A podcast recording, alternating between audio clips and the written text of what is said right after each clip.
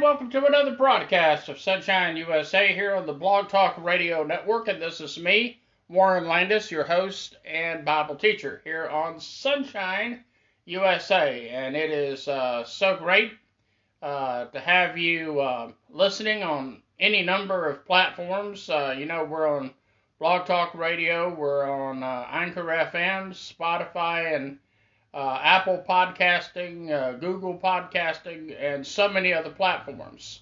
And we just thank God for this. Uh, it seems that our audience is growing by leaps and bounds every day, and we just praise God for that. And of course, Sonshine USA is a broadcast dedicated to the preaching of the gospel and the teaching of the Word of God. So it is great to have you tuned in on today's program. I want you to Stay tuned, especially as we get to the end of the broadcast, because once again, as I did on the last broadcast, I'm going to be tackling uh, some of your questions. I think you will like that, and uh, we'll do that toward the end of the program today. But right now, we want to get back to our Bible study. We're in the Gospel of Mark, and like I say, Mark is the shortest of all the Gospels. And Mark finds himself especially attracted to the big things and the big miracles that Jesus performed. And uh, he was less interested in what Jesus had to say. He didn't ignore what Jesus had to say, but he would put it in very brief form, and then he would focus on the miracle of the, the different miracles that Jesus performed and the, the bigger works that he did. It also appears that Mark was the first of the four gospel writers to actually publish his writings. Amen. Well, uh, we find in the Gospel of Mark, chapter 6 and verse 1, which is where uh, today's Bible study is going to begin, uh, we find that Jesus makes a trip to his hometown. He makes a trip to his hometown of Nazareth. Now, uh, many preachers that I know of say they obviously prefer preaching in their hometown more so than any other town. It's kind of interesting though because uh, many preachers say they don't get their best results in their hometown. Usually their best results come in places outside their own town. And uh, many evangelists have especially noticed, noticed this.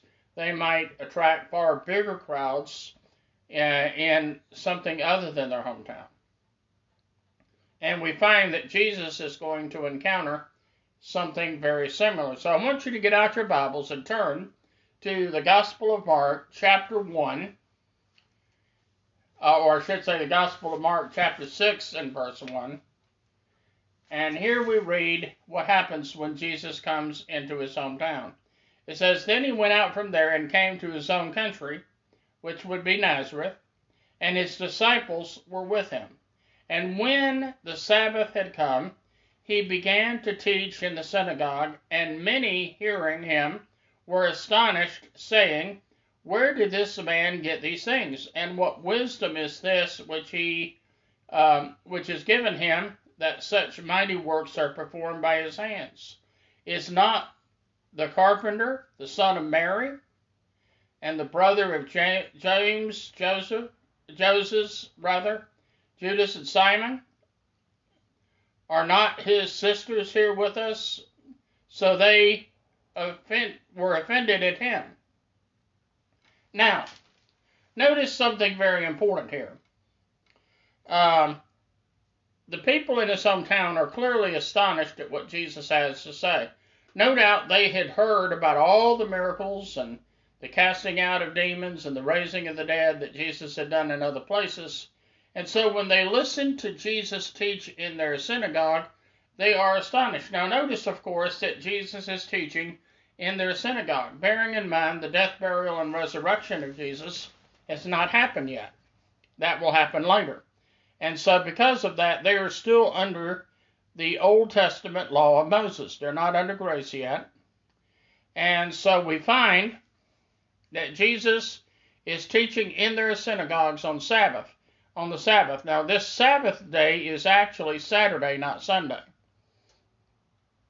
So, whenever somebody refers to the Sabbath day, whether they know it or not, they're actually talking about Saturday and not Sunday. Because Sunday is the first day of the week, it's not the Sabbath day. Sunday is the first day of the week. Amen.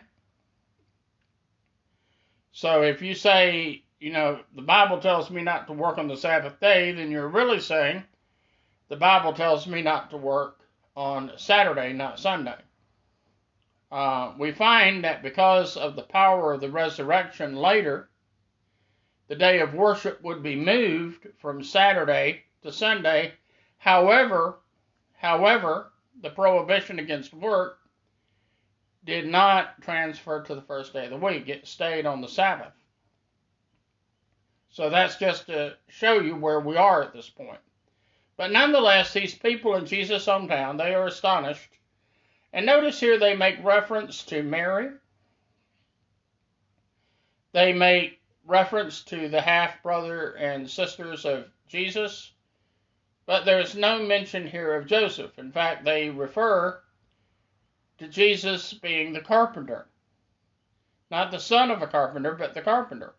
Now, the reason for this is because Joseph was no longer living. Uh, most Bible scholars believe, and I do too, that Jesus uh, probably lost Joseph about the time he was 13 years old. That's probably when Joseph died when Jesus was about 13 years old. And from age 13 to age 30, uh, Jesus did his earthly ministry. That's where he performed all these miracles and he healed the sick and he raised the dead and he cast out demons. All this took place um, during the three years of Jesus' earthly ministry, from about the time he was 30 to about the time he was 33. From age 13 to 30, he was a carpenter. Now, you have to understand that under Jewish custom, and bearing in mind they're still under Jewish custom, it would have been Jesus, since he was the firstborn, it would have been Jesus' responsibility to financially take care of his mother. And so the thinking is that from age 13 to age 30, Jesus worked as a carpenter and made more than enough money to financially take care of his, her mother, not only then, but for the foreseeable future. Amen. And so by age 30, Jesus is no longer a carpenter, but now he is getting on with the earthly ministry that God has ultimately placed him on this earth to do. Now, As you can expect, there is quite a message to the church today in the passage that we have read so far. Uh, we find that if you are a minister, you need to realize that no matter what you did before going into the ministry, there will come that time where you actually begin your ministry, and at that point, the ministry will be your only focus as a general rule. Now, some receive, I believe, a special calling to go into bivocational ministry, and maybe someday I will devote one or more broadcasts to the subject of bivocational ministry because I do believe it's a viable ministry. It's a ministry that God is still actively involved in today. And there are some men that are uniquely called of God to serve in bivocational ministry. But for most ministers, there will come that time where you will stop doing whatever you did before you go in, going into the ministry, and you will begin doing the ministry full time. Uh, many pastors will talk about what they did in their ministry before they went into the ministry. Some maybe uh, flip burgers over at McDonald's. Uh, some probably worked in a department store, maybe a grocery store. In Jesus' case, he was a carpenter. But then, when it comes time for you to begin your earthly ministry, that is what Jesus wants you to focus on. He wants you to focus on your earthly ministry. Amen. Now, we find that when Jesus comes to Nazareth, his hometown, The people are clearly astonished at what Jesus has to say. They have no doubt heard about all the miracles that Jesus did in other places, but yet, for some reason, they don't believe. They just cannot believe that Jesus is who he claims to be. Now let's read on a little bit further before I commentate further. It says, But Jesus said unto them, A prophet is not without honor except in his own country, among his own relatives, and in his own house. Now, why would this be? Now, in many cases, it's because our friends and relatives, they know us better than anybody else. They know our faults, they know our strengths, they know our weaknesses, and as a result of that, as a result of that, they um, have decided uh, that maybe they don't take us as seriously as other people. Now, of course, Jesus wouldn't have had that problem because Jesus, unlike you and me, Jesus was perfect. He had no sins. He was the epitome of sinless perfection. But still, we find for Jesus, like for us, he's not well received in his own hometown. in his own hometown, he is not very well received as all, at all. Now let's read a little bit further, and then I'll commentate a little bit further. It says, Now he could not do mighty work there, except that he laid his hands on a few sick people and healed them. And he marveled because of their unbelief. They marvel, he marveled because of their unbelief. Now, the indication is here that Jesus, that Jesus um, was not able to do in Nazareth what he did in other places simply because of the unbelief of the people. And the indication also is he didn't stay all that long in Nazareth. He stayed probably less time in Nazareth than other places simply because of their lack of belief. Now, a lot of people will come up to me even these days and they'll say, God doesn't seem to be doing miracles in my life like he seems to be doing in the lives of other people. Why is this? And I say always, it could be the result of your lack of faith. Do you really believe that God is who he says he is? Do you really believe that God is going to do for you what you want him to do for you? I'm amazed at how many young men they go into ministry, but yet they go to the community college and they prepare to do some other things just in case. I heard about one preacher recently that enrolled in a real estate licensing school because he wanted to get his real estate license so that he could have something to fall back on if the ministry didn't work out. And I asked him, I said, well, has God called you into the ministry? He said, Oh, yeah. He says, God wants me to be a full time traveling evangelist. And I said, Well, if that's the case, you don't need to be selling houses in your hometown.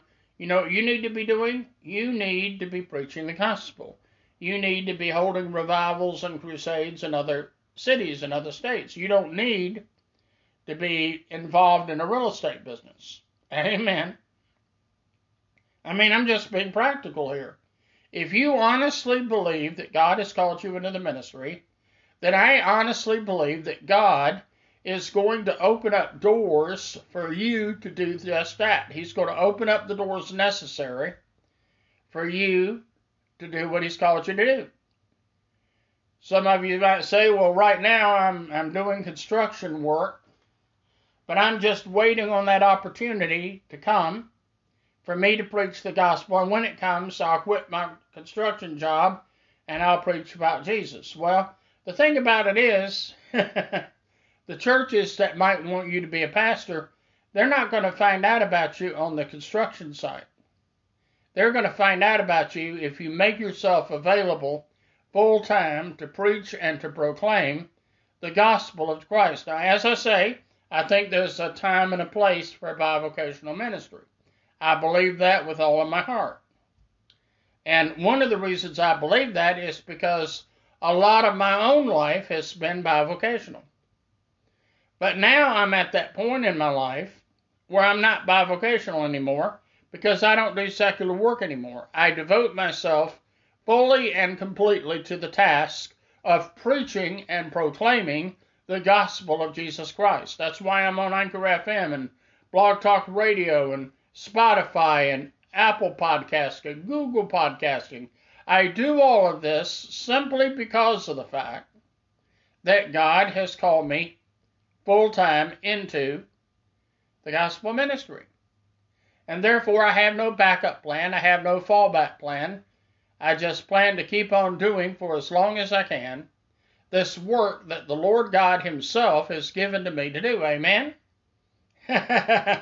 Amen.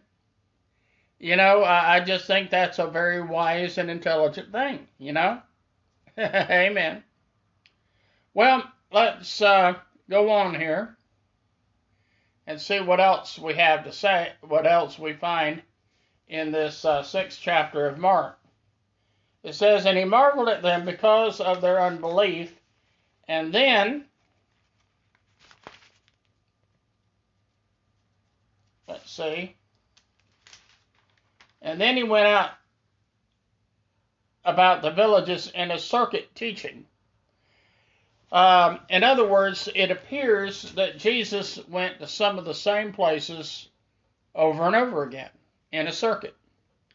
Uh, some of you Methodists, I'm sure, remember reading about the circuit riding preachers. They would travel in a circuit preaching and proclaiming the gospel of Jesus Christ. And apparently, that is the same way that Jesus did things. Now, uh, later on, you'll read about Paul in the New Testament. And a lot of what Paul did was in a type of circular ministry. He had a way of going back to some of the same cities where he had preached and taught earlier.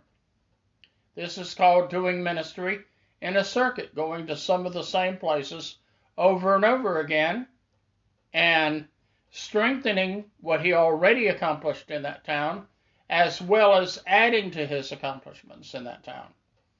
Amen.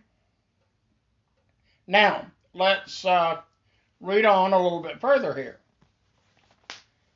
It says, And then he called the twelve to himself and began to send them out two by two and gave them, the, gave them power over unclean spirits and he commanded them to take nothing for the journey, except a staff, no bag, no bread, no copper in their money belts, but to wear sandals and to put on two tunics. And he also said to them, In whatever place you enter a house, stay there until you depart from that place. And whatever and whoever rather will not receive you or hear you when you depart from there, Shake off the dust from under your feet as a testimony against them. Assuredly, I say unto you, it will be more tolerable for Sodom and Gomorrah in that day of judgment than for that city. So they went out and preached that the people should repent. That's in verse 12. So we find that Jesus sends the 12 out two by two. And there's a reason for that. I'll get into that in just a moment. And then also, he tells them, take no extra provisions with you. In other words, what Jesus is telling his disciples, I want you guys to be totally dependent on me. I don't want you to, uh, I don't want you to uh, take all these supplies and become dependent on those supplies. I want you to depend on me day to day for your survival. You know? For the meeting of your needs. And then he says, go out two by two. Now, I've said this on many programs, and I continue to say it now. Uh, it is never a good idea for a preacher to enter into a house alone with the opposite sex, especially when the man of the house is not there. Because to do so puts you in grave danger. You see, that woman who you probably don't know, she could eventually say all kinds of terrible things about you and terrible things that you did to her. And guess what? Nobody is going to believe you when you say it didn't happen. Because usually, when a woman accuses a man of terrible things, usually, unless the evidence suggests otherwise, the woman is the one everybody is going to believe. And so you should protect yourself by carrying a second person with you. Now, for those of you that are married, I would say the most ideal person to go with you is your wife, because your wife can certainly verify, hopefully, that nothing bad happened and that you didn't do anything improper. And by doing this, you save both your ministry and your marriage. If your wife is not available, then at least carry a deacon with you or one of the other laymen in the church so that you have some degree of defense. Plus, the other idea by sending these disciples out two by two is to promote the idea that ministry is not a one man crusade. Ministry is not a one man crusade. You could try as you might, but you're going to find that no man can do everything by himself perpetually. Whatever ministry God has called you to do, chances are that ministry is going to be far more effective, far more successful if you are willing to enlist the help of other people to assist you in the work that God has called you to do. Now, right now, I've shared with you many times, I'm basically the only employee of Sonshine USA, and even I don't get a salary. I do what I do on a strictly volunteer basis. I don't get a single penny for doing this radio broadcast. I'm not on salary. I do it as a volunteer any money that comes into this ministry, and I know that from time to time we will ask you for your financial support. But any money that comes into this ministry is money that is put back into the ministry. It does not go into my pockets, and it doesn't go into the pockets of any other staff member because I'm the only staff member and I don't get paid either. Amen. But I know that as we look ahead to the year 2021 and 2022, I think God has some things in store for this ministry that He wants us to do, but I know that we cannot do it by ourselves. We need financial support from the people of God in order to do the work that God has called us to do. And that is why, and in fact, that's the only reason why we ever take any time out at all to get financial support out of you. Now, basically, this brings us to the end of our actual Bible study for today. And um, I do want to remind you that if you have any Bible study questions or prayer requests, I would love for you to shoot me an email and you could share these Bible study questions with me and your prayer requests with me. My email address is warrenlandis at yahoo.com. Warren Landis at yahoo.com. My, my uh, email address, other email address, is warrenlandis at gmail.com. That's warrenlandis at gmail.com. And if you prefer to write to me via the old fashioned way, snail mail, my snail mail address is Warren Landis, 3001 Old Buncombe Road, apartment number 8, Greenville, South Carolina, 29609. That's Warren Landis, 3001 Old Buncombe Road, apartment number 8, Greenville, South Carolina, and the zip code is 29609. Now, like I say, before you close that envelope, if you feel led of the Lord to share a few dollars with this ministry, I invite you to do so. In fact, I hope you will do so. Amen. And uh, I can assure you that money will be used exclusively for the teaching of the Word of God and the preaching of the gospel. Uh, now I'm going to take time to answer uh, some of your questions. Um, here we have a young preacher, and like I say, we have a number of young preachers listening to this program at any given time. He says, Warren, I'm going into the ministry and um, I'm trying to decide whether or not to opt out of Social Security. Now, uh, let me make a note here. The IRS does make provision for ministers during the first two years of their ordination. They can legally opt out of Social Security. They don't have to, but they have that option if they choose to do so. Or if they choose to do so, they could continue paying Social Security tax. And of course, that means when they get to the end of their ministry, they have a nice uh, monthly Social Security check that they can look forward to. And so this young minister is asking me to comment on whether or not he should opt out of Social Security. He says, besides, I think I could probably do better for myself than the government will do for me. well, I don't have any question about that. I think uh, most of us, if we were allowed to take the money that we pay into Social Security and you were to put that into an investment vehicle of your own choosing, you probably would do better than what the government does for you. The problem is, most of us don't have the fortitude to do that because every time the slightest emergency goes comes up, guess what? You're going to go into your retirement account. And so that usually doesn't work out too well.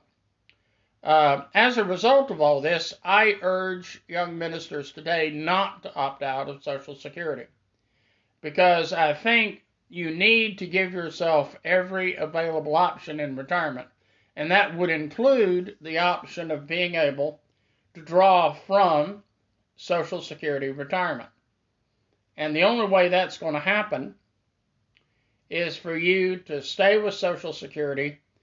And as a pastor, as an evangelist, you just make sure that you pay the proper amount of Social Security tax on all your earnings. And so that is what I recommend. Do not opt out of Social Security.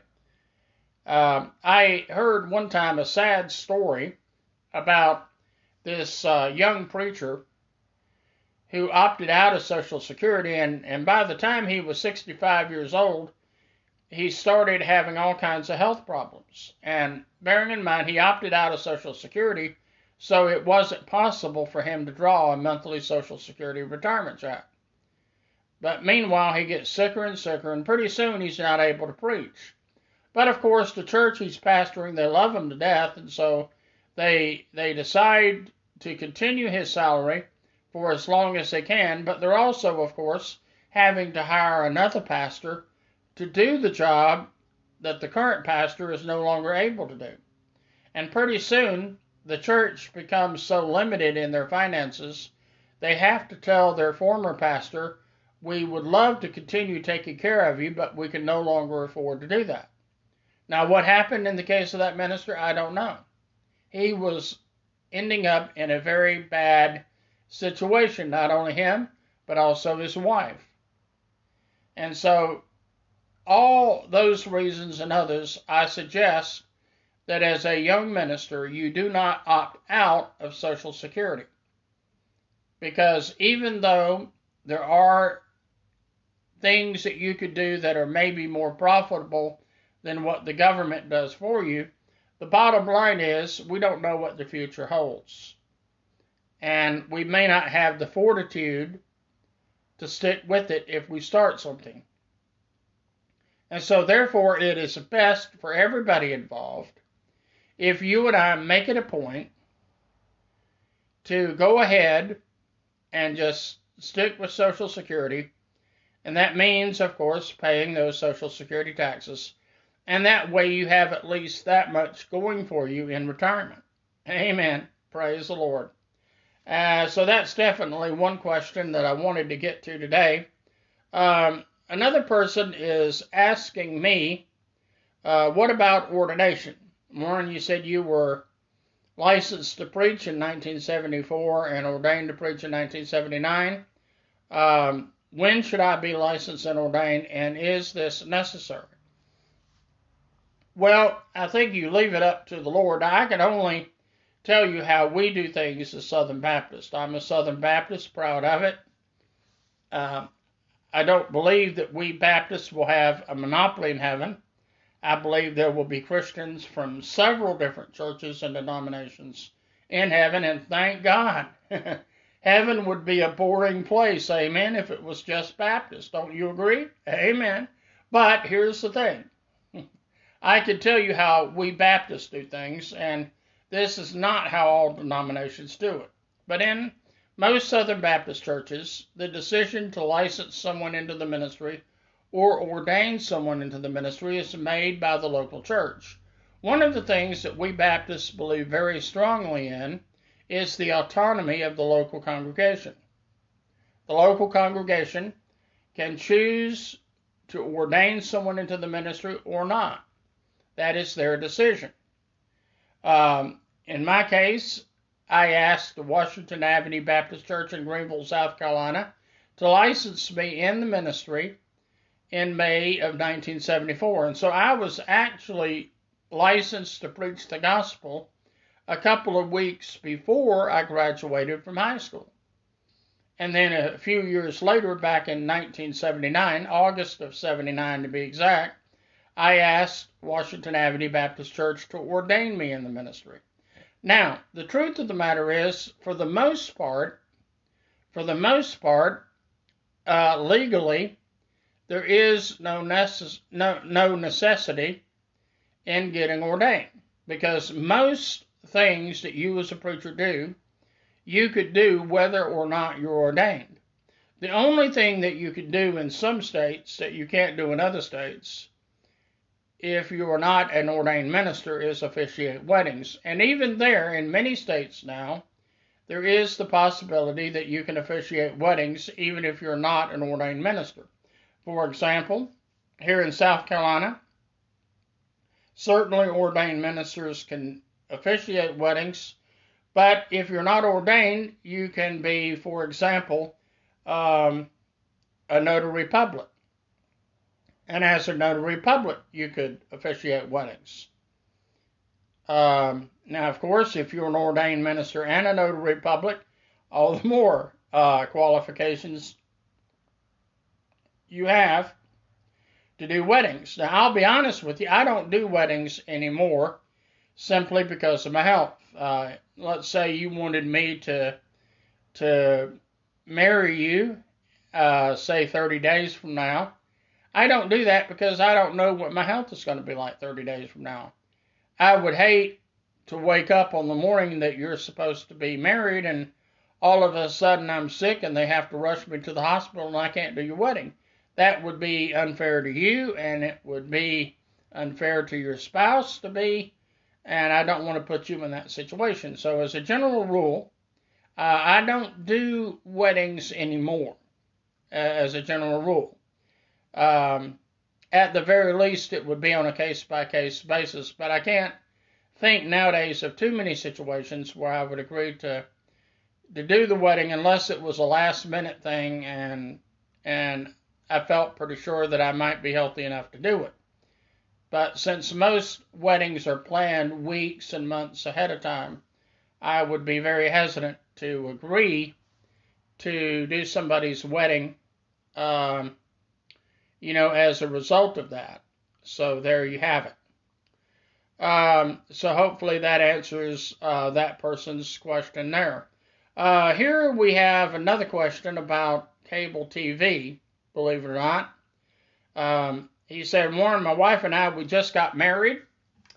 And obviously, one of the things we're trying to decide as a married couple is should we subscribe to cable TV or not? Well, Here's what I say I say if you subscribe to cable TV, uh, number one, you need to make sure you can afford it.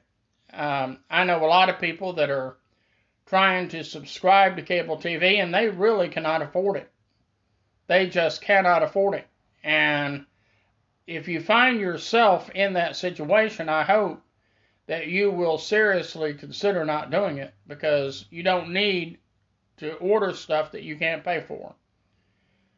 But then, of course, we come to, I guess, the moral question of should you subscribe to cable? I mean, there's a lot of dirty stuff on cable TV, but there's some clean stuff as well.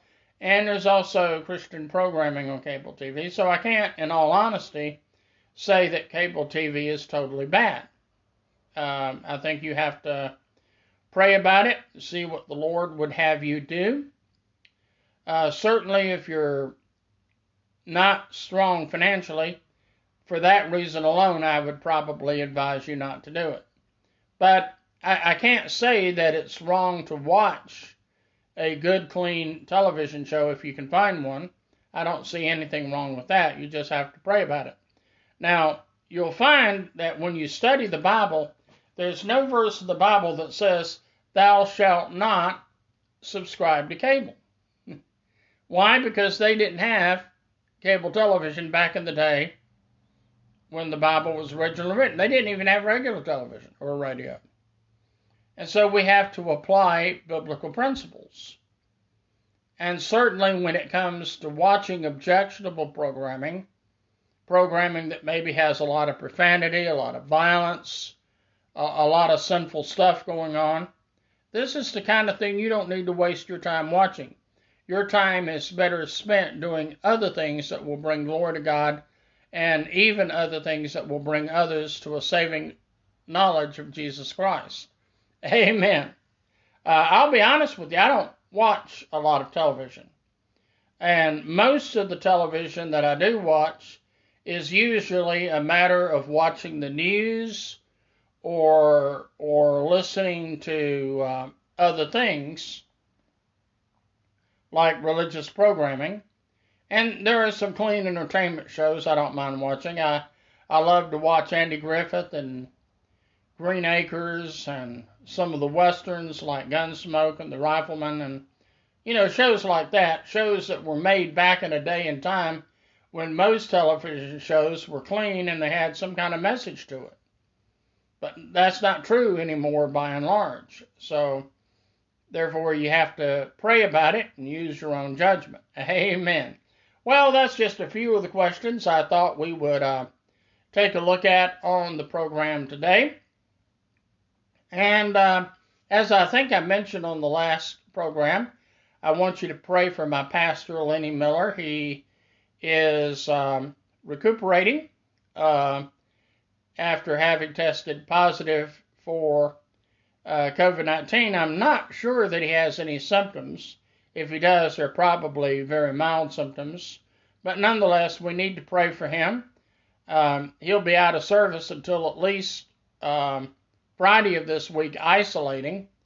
And so we do want to pray for him. we need to pray for his wife, Lori. Uh, as I understand it, at the time I'm doing this broadcast, she is not yet um, tested positive but they are realistically aware of the fact that it's more likely than not that she will test positive for COVID 19. And so, therefore, we need to pray um, that the Lord's hand of protection will be upon her and him, and that they will be back with us again real soon. He is pastor of the Sans Souci Church here in Greenville, South Carolina. That's where I'm a member. It's a great church. We have a great pastor and I don't mind saying so on worldwide radio. Amen. If you want to fly your private jet from Africa to Greenville, South Carolina every Sunday morning to come to Sans Souci Church, I would be delighted to see you there next time I'm there. Uh, I haven't been myself in recent weeks due to isolating because of the COVID 19 virus and some other health issues that I have, but I hope to be back real soon. But those who are looking for a church home, I cannot recommend a better church home than the Sans Souci Church here in Greenville, South Carolina. Amen? Amen. I tell you. well, folks, uh, I'm looking at the clock on the wall. And as I look at the clock on the wall, I can tell we're basically out of time. I have just enough time here to say goodbye. God bless you. And guess what? I'll see you next time on Sonshine USA.